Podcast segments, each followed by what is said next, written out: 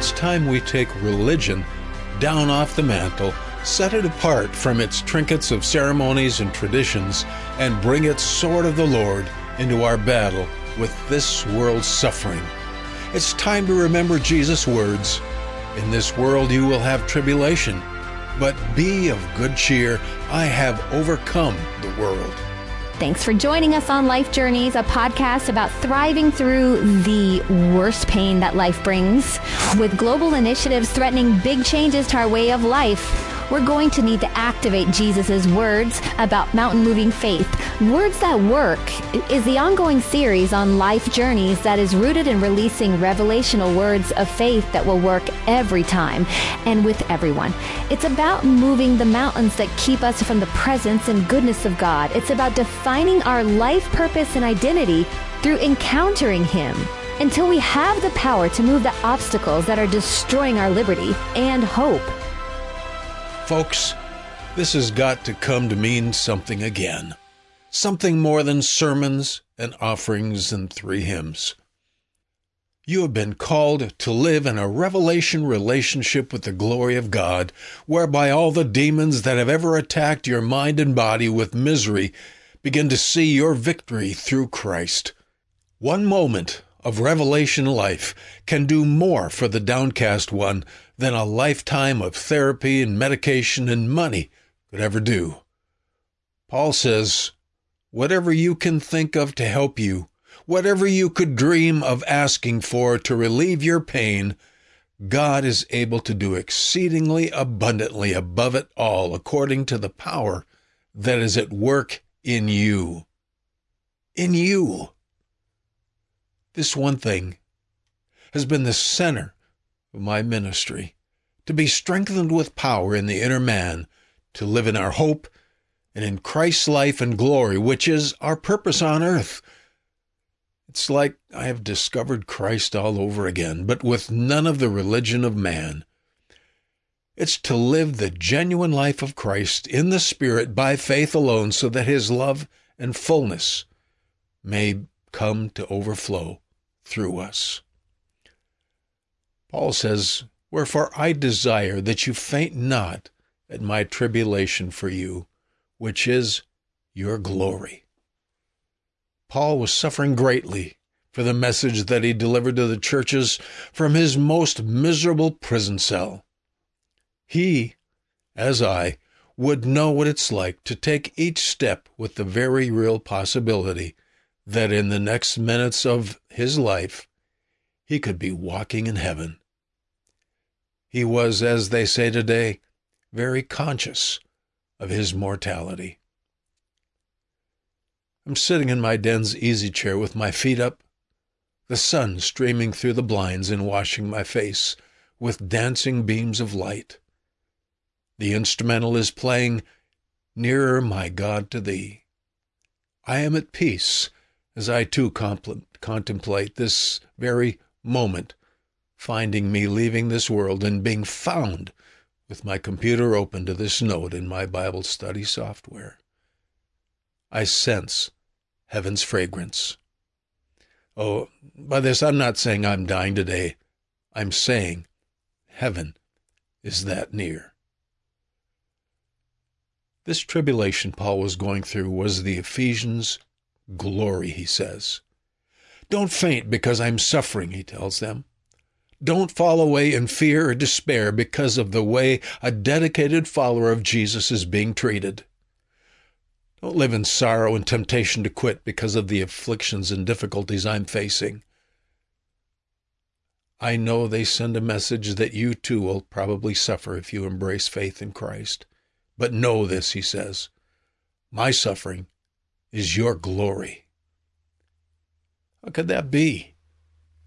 Paul is taking the misery of a stinking sewer hole near the Roman Colosseum and turning it into a portal for the glory of God.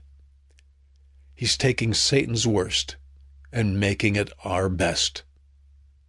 The glory given us. How? It's the context. He's living in revelation knowledge. He's living in the reality and absolute truth that has been communicated to him that is far beyond any material indications of his surroundings. He's finding eternal glory and purpose where no eye, nor ear, nor touch could find anything but terrible misery. Paul is walking by a vehicle of discovery observation that transcends human capability to know reality. He's seeing the glory of God in the Spirit by his faith vision. It's called the Spirit of Revelation. This he wants the Ephesians to know as well. And God wants you to know it as well. It's the secret of triumph, the mystery of the power of the risen Christ in us. It's the intimate knowledge of the riches of Christ that cannot be dispelled by anything this earth can bring upon us. It's being filled with the fullness of God when all earthly indications are saying your life is miserably coming to a slow death. My tribulation is your glory. Don't despair and give up. I'm here to tell you that in the worst that has ever come upon me, I have unsearchable victory in my soul.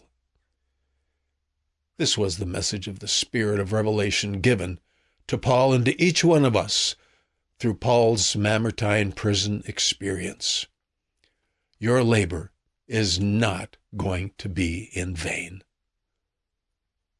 Now listen, this does not mean that if you reach thousands and the multitudes sing your praises for all the miracles you have done, you can therefore have this power. It does not infer that you must have sung in the choir, given hundreds of thousands of dollars, and witness to everything that moves that God would grant you the hope of glory in your present suffering. What you have done by faith, any faith, has afforded you the same hope of glory in the middle of your gray days of suffering. Again, this is your glory. This is your calling. You've been destined by heaven to gain knowledge that is beyond human discovery, imagination, or ability to know the glory of the presence of God when the walls around you have closed in on you. Paul would thus say, I'm suffering a loss, but it's not a loss that matters. I have a treasure in my inner man that is shining brighter than any darkness could ever snuff out. You have been called to a relationship with revelation realities. And this word revelation means taking the lid off, especially of the things that Satan and this world have tried to hide from you. The knowledge of the very one who created all things, Jesus Christ is available to you directly.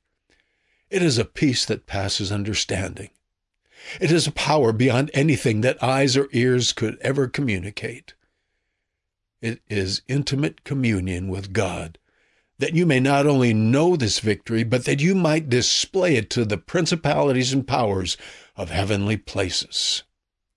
Through you, the darkness of every demonic entity will know that they have lost you to the glory of God. Did you know that your life purpose is to encounter God's glory as the Lord over all that exists and to be a witness to that to others? That's part of Isaiah's message to Israel thousands of years ago, and it hasn't changed to this day.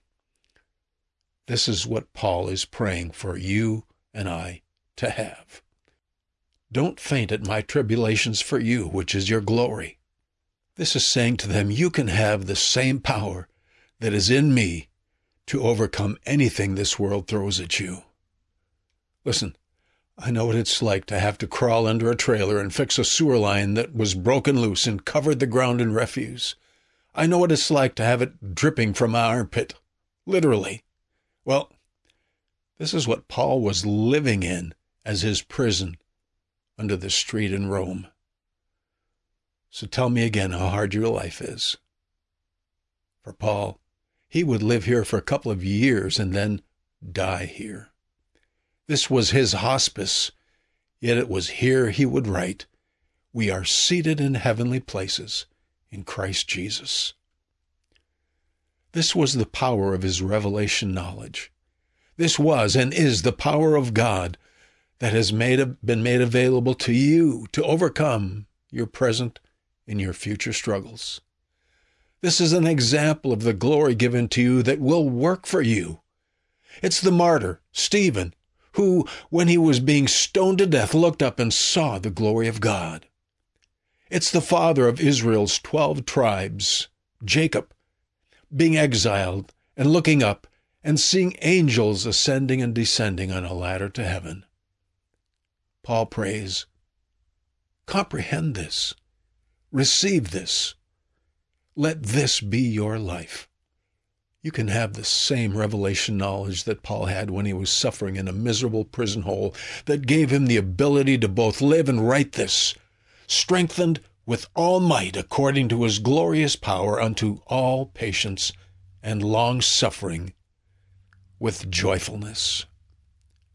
All this supernatural strength in the inner man was the prerequisite to being able to live the life to obey God, to embrace the character of Christ. Religion teaches men to live by the fruit of the Spirit, by their own power. The gospel reveals to us the power of Christ in the inner man, that it would be God's power giving us the strength to endure, to be patient, and to love all men and God with all our hearts.